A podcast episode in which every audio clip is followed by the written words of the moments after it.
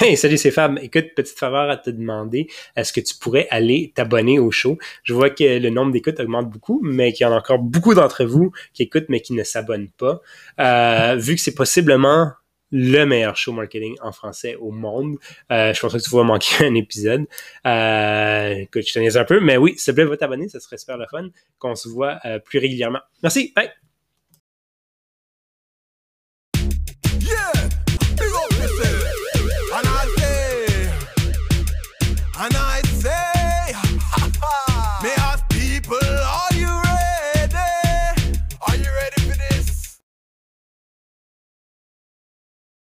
Euh, donc, je suis super content parce qu'aujourd'hui, j'ai vraiment invité. Euh, ça fait longtemps que je l'attendais, ça fait longtemps qu'on a planifié cette rencontre-là. Euh, j'ai Isabelle Villot, qui est présidente d'une firme Acultura, qui est une firme en fait de communication et d'intelligence culturelle. Puis aujourd'hui, on va parler d'adapter son contenu, son marketing au marché divers. Fait euh, bienvenue Isabelle, merci beaucoup d'être euh, ici avec moi, avec nous autres ce matin, ben aujourd'hui. fait une firme de, de communication intelligence culturelle, peux-tu expliquer hyper rapidement ce que ça, ce que ça fait, c'est quoi? Donc, en quelques mots, je te dirais qu'on est une entreprise qui aide les organisations et les professionnels à naviguer la diversité. Donc, on offre des contenus, donc traduction, rédaction, etc., mais on offre aussi des formations et on offre des outils euh, e-learning pour aider justement ces gens-là à naviguer euh, les, marchés diversifiés, donc de cultures différentes. Super. Puis, c'est ça un peu, on se parlait un peu offline avant qu'on démarre. La, la raison pourquoi je voulais que, que, que vous voulais t'inviter, puis je voulais que tu, que tu nous aides un peu, c'est parce que bon, ça fait longtemps que je fais du marketing. C'est sûr qu'en tant que marketing, on essaie tout le temps de, comme je te disais, le, le holy grail, si on veut, c'est envoyer le bon message à la bonne personne au bon moment. Fait que là, avec ça, on segmente nos listes, on, on, détermine qui a l'intérêt, on, on adapte un peu sur la démographie, etc. Mais il y a cette, cette, cette euh, notion de diversité culturelle que j'entends pas beaucoup parler. Tu tous les articles de blog sur comment segmenter ses listes, personnaliser ses messages, j'entends jamais cet élément-là. Euh, mais je trouve que c'est super important parce que d'après moi, euh, si tu prends deux marketeurs freelance, mettons, si je me prends moi comme exemple, ben, on va avoir des réalités complètement différentes basées sur nos, différences culturelles, même si à la base on fait la même chose, on a le même âge ou quoi que ce soit. Fait est-ce que tu peux nous expliquer peut-être un peu c'est quoi la diversité culturelle en premier lieu, puis ultimement on va donner, on va essayer de finir avec quelques exemples, quelques idées sur comment les marketeurs peuvent adapter leur marketing, leur contenu, etc. aux différentes diversités culturelles. Alors oui, bien, merci. C'est une excellente, un excellent départ. Euh, écoute, d'abord pour parler un peu de la diversité culturelle, si tu n'en as pas beaucoup entendu parler, tu vas en entendre énormément parler parce qu'avec les grandes vagues qu'on connaît tous euh, enclenchées par la pandémie et les choses qu'on a vues à travers nous, c'est quelque chose qui est de plus en plus top of mind et pas juste top of mind, mais top of list des grandes organisations. Euh, et ça commence normalement dans les RH, comment sensibiliser gens à la diversité. Alors, parallèlement à ça, moi, je suis une fille de communication marketing depuis des années et euh, j'ai commencé à faire des liens avec les différences culturelles il y a plusieurs, plusieurs années où je me rendais compte que les agences de communication, les agences de marketing créaient des campagnes euh, et qui faisaient affaire avec des marchés internationaux, créaient des, campagnes, faisaient simplement traduire en japonais ou euh, en chinois ou bien en, en, allemand, quoi que ce soit, et shippaient les campagnes et certaines campagnes euh, étaient des échecs total. Euh, même si la traduction était correcte, on s'enfargeait dans les codes culturels et ces choses-là.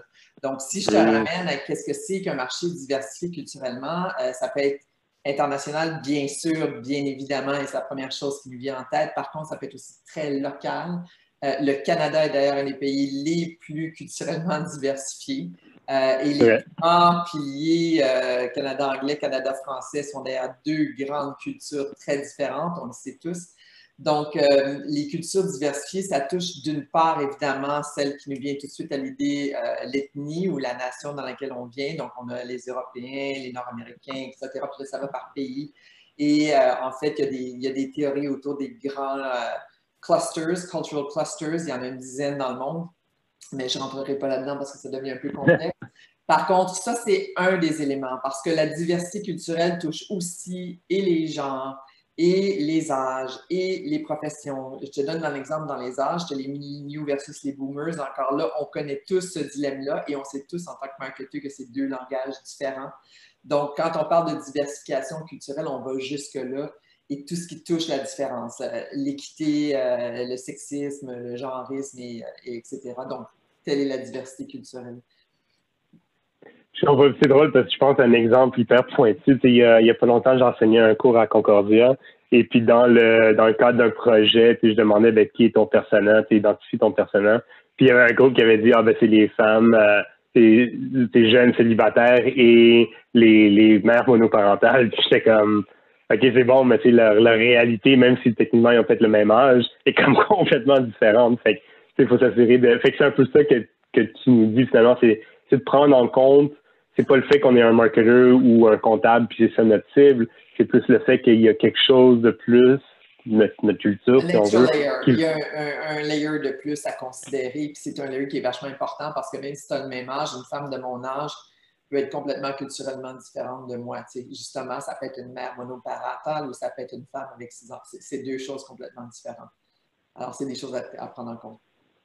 Ben oui, c'est ça. Puis euh, puis c'est sûr que en, marketing, comme, comme je disais en introduction, on essaie d'adapter notre message, de, de, dire la bonne chose à la bonne personne, comme je disais, idéalement au bon moment, évidemment. Euh, mais là, quand tu me parles, de, il, y a, il y a tellement de, de différences. Euh, je sais que tu as fait des formations puis que tu as des services. Fait que je sais que tu vas pas nous, nous, nous dévoiler tous tes secrets en, neuf minutes qui nous restent. Mais euh, si, si tu avais à expliquer à quelqu'un comment s'y prendre ou comment débuter ou comment, euh, comment à quoi penser quand on va adapter son message. Euh, qu'est-ce que tu suggérais? Ben, moi, je te dirais que j'ai quelques conseils, dont, deux bien précis. Le premier étant le même que j'ai toujours fait, moi, en marketing de toute ma carrière, et je pense que tous les marketeurs devraient faire la même chose, c'est tu te mets dans les souliers de la personne à qui tu t'adresses tu l'imagines dans ta tête et avec tous les éléments, incluant l'élément culturel. Donc, c'est la première chose, c'est l'immersion. Alors, si tu n'es pas capable de te mettre dans les souliers de la personne, ben, va chercher la personne qui est dans ces souliers-là, ou bien amène-toi dans l'univers de cette personne-là. D'ailleurs, il y a un film là-dessus avec, euh, mon Dieu, ça s'appelle What Women Want, je pense c'est exactement ah, ça, qui se met dans la peau de la femme. Donc, ça, c'est la première chose. La deuxième mm. chose, extrêmement pratico-pratique, et je pense que c'est une grave erreur que beaucoup de marketeurs font, c'est dans le briefing même, le briefing que tu vas donner, le briefing design, le briefing que tu vas donner à ton groupe de SEO, dans le briefing même, il faut qu'il y ait une partie qui aborde l'aspect culturel. Tu sais, tu parles de démographie, oui, femmes âgées, XY, euh, bon, etc. Ça, c'est une chose, mais toutes les notions culturelles. Quelles sont les sensibilités culturelles qui sont en jeu dans le développement de ta campagne? Et l'autre élément qu'on pourrait faire aussi, le encore dans le pratico-pratique, quand tu commences à faire traduire tes trucs, et là, évidemment, je presse pour ma paroisse, tu sais, tu peux pas faire traduire simplement un truc en anglais parce que l'anglais, dépend, ça dépend où est-ce que tu vas envoyer ta campagne. Par exemple, tu prépares mm-hmm. quelque chose pour le Canada anglais, c'est une chose. L'anglais des États-Unis, c'est une autre chose. L'anglais britannique, c'est une autre chose. Alors, il faut vraiment prendre en compte quel est le processus de, perception de la culture dans laquelle, à laquelle tu t'adresses. Donc, le traducteur peut bien parler anglais, mais si ce n'est pas un traducteur qui vient ou qui connaît bien la, culture américaine ou la culture britannique, alors il ne comprendra pas, il ne saura pas exactement comment traduire. C'est encore plus important dans le monde dans lequel on vit aujourd'hui, où les mots-clés jouent un rôle absolument important justement pour euh, draguer du trafic et ces choses-là. Meilleur exemple que j'ai là-dessus, je le donne toujours dans mes cours, c'est que euh, tu es une entreprise comme H&M, tu fais une grande campagne, tu fais une vente sur tes chandails et tu dis Sweaters for sale 50%, tu lances ta campagne globale à travers le monde et tout. Tu te rends compte qu'en Australie, ça ne marche pas du tout. Il n'y a personne qui correspond ou qui répond à ça, ou très peu du moins. Et bien pour la simple et bonne raison qu'en Australie, on ne dit pas ça un sweater, on dit un jumper. Alors, hmm. la différence de mots vient affecter tout ton effet de campagne en Australie, puis tu as un beau gros flop. Alors, tous ces petits aspects-là, ce sont des aspects culturels qui correspondent pas nécessairement au langage traduit, mais au code culturel et aux choses. C'est quelque chose qui est très, très propre à la culture. Donc, si on ne le sait pas, si on ne le connaît pas, mais on, on rate la cible. C'est intéressant que tu nous dises ça. parce que puis tu, faisais allusion au Canada qui est très diversifié culturellement. Euh, puis la, la France aussi, tu comme tu toutes les, je pense un peu aux audiences qui, qui, nous écoutent en, général. C'est c'est qu'en fait, dans ton cas de H&M, ben, c'était ici versus en Australie. La réalité, c'est que cette diversité-là existe même dans ton marché. Fait que je pense qu'il y a un challenge pour les marketeurs de dire, même si j'offre un logiciel de B2B hyper niche, en bout de ligne, mon client, ben c'est pas la même, ils ont des, réalités différentes, même s'ils vivent tous à Montréal, mettons, ou, à Paris ou wherever, c'est ils ont quand même tous des réalités différentes. Fait que c'est je pense qu'il y a quand même un, un, exercice d'adaptation, de, même si tu es très local finalement. C'est ça que tu a ça aussi que tu nous dis. Absolument, parce que, écoute, juste à Montréal, combien on a de, de, différents, parce que la petite Italie, euh, la petite Ukraine, ce genre de petits endroits-là, c'est la même chose à New York, c'est la même chose à Toronto. Donc, c'est quelque chose qu'il faut vraiment observer.